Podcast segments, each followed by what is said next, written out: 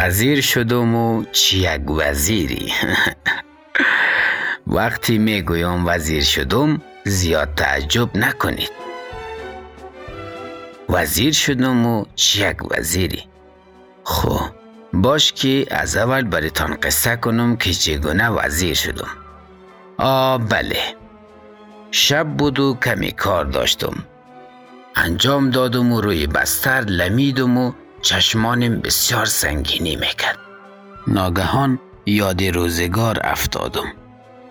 ولی یک ماشی که اصلا کفایت نمیکرد. 7000 ماش داشتم، 9000 مصرف. گمش کو خدا نشانتان نده. اما بود که با یکی از امیر رهبر صاحبا سلام علیکی و یگان وقت گپ و سخن هم داشتیم. خلاصه کلام هرچی بیشتر به عمق روزگارم فکر میکدم گریانم میگرفت و وضعم خرابتر شده میرفت. دقیقاً ساعت 2 بامداد بود و چشمانم کم کم سنگینی میکد. ناگهان موبایلم به صدا در آمد که سبب شد از جایم جیغ زده بخیزم که او چی گپ شد. متوجه شدم که هیچ گپی نشده. زنگ آمده بود. به تلفن خود نگاه کردم. یک شماره لشم و نرمی برای من تلفن کرده بود. اوکی کردم و گفتن فلانی هستی؟ گفتم بله فلانی هستم. گفت تبریک باشه، خودت به حیث وزیر در امور چارچیزک مقرر شدی. فردا بیا که بخیر بروی وزارت. باورم نمیشد. چی میگفت؟ من وزارت؟ اوه خدا. خودم خندم گرفته بود. چند گپی امو تو سیخکی و میخکی دیگه هم زد و قرار شد که صبح 9:09 برویم ارگ. صبح زود از خواب برخاستم و پس از اینکه چند چپلاق آب به سر و صورتم زدم، عمود یک لباس شیک و مجلسی که داشتمم بتن کردم. هی دوش به طرف ارگ. خلاصه بعد از 40 رقم تلاشی به داخل ارگ راه یافتم و دیدم که یک شخص طرفم آمد و پس از خوبی و جرب خیری گفت بخیز که بریم پیش رئیس صاحب.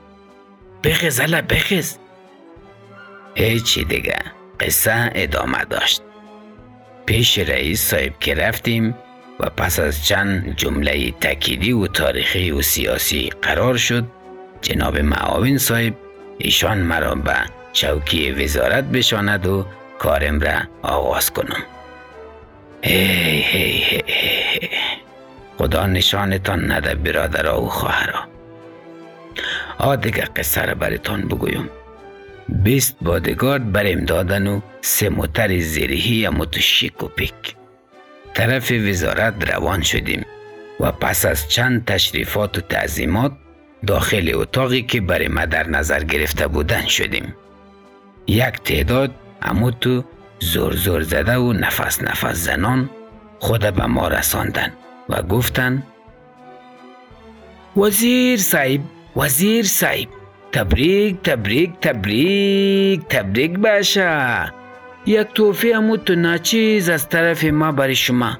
امید است که از طرف ما قبول کرده باشید.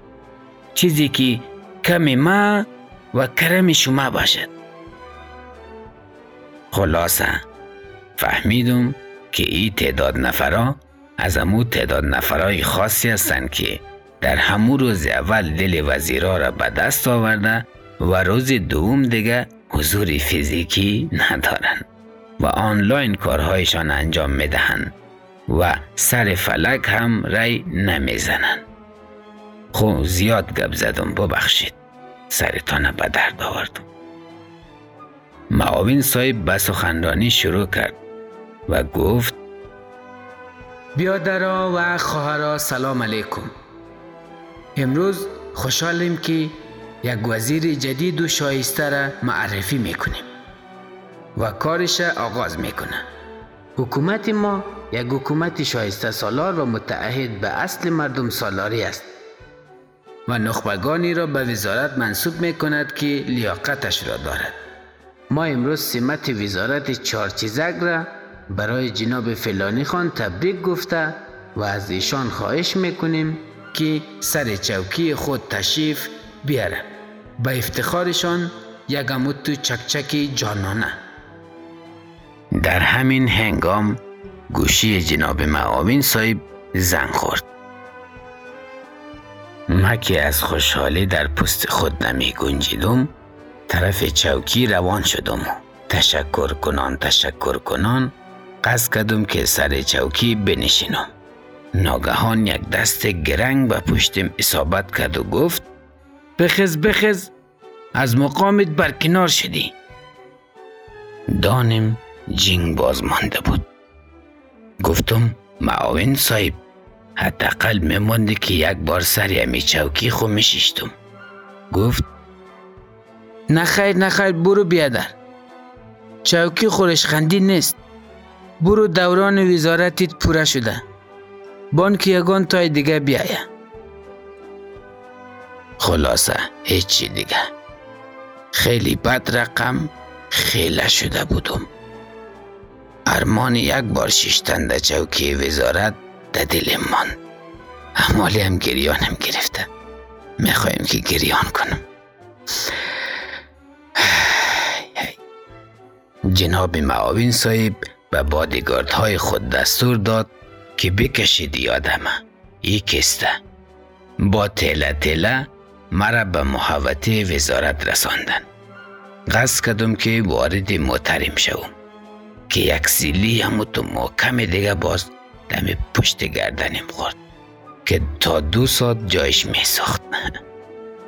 گفتم چی گپ است بیادر، خیرتی خو است؟ گفت توری آدم جل مرغاره چی به این رقم ماتر؟ گفتم او بیادر همین چند دقیقه پیش با همین ماتر مرا آوردید، حالی نمیمانید؟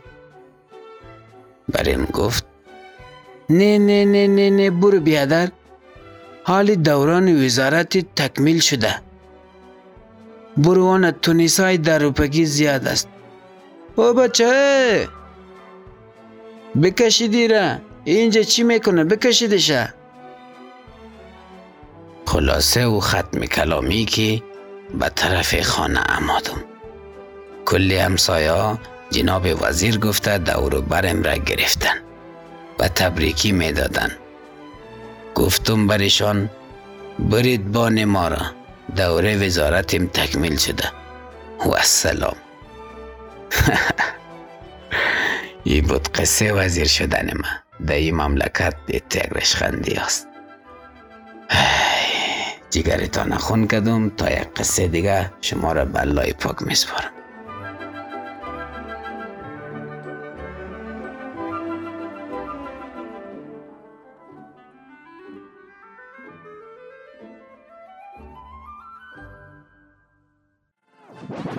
رادیو آرا.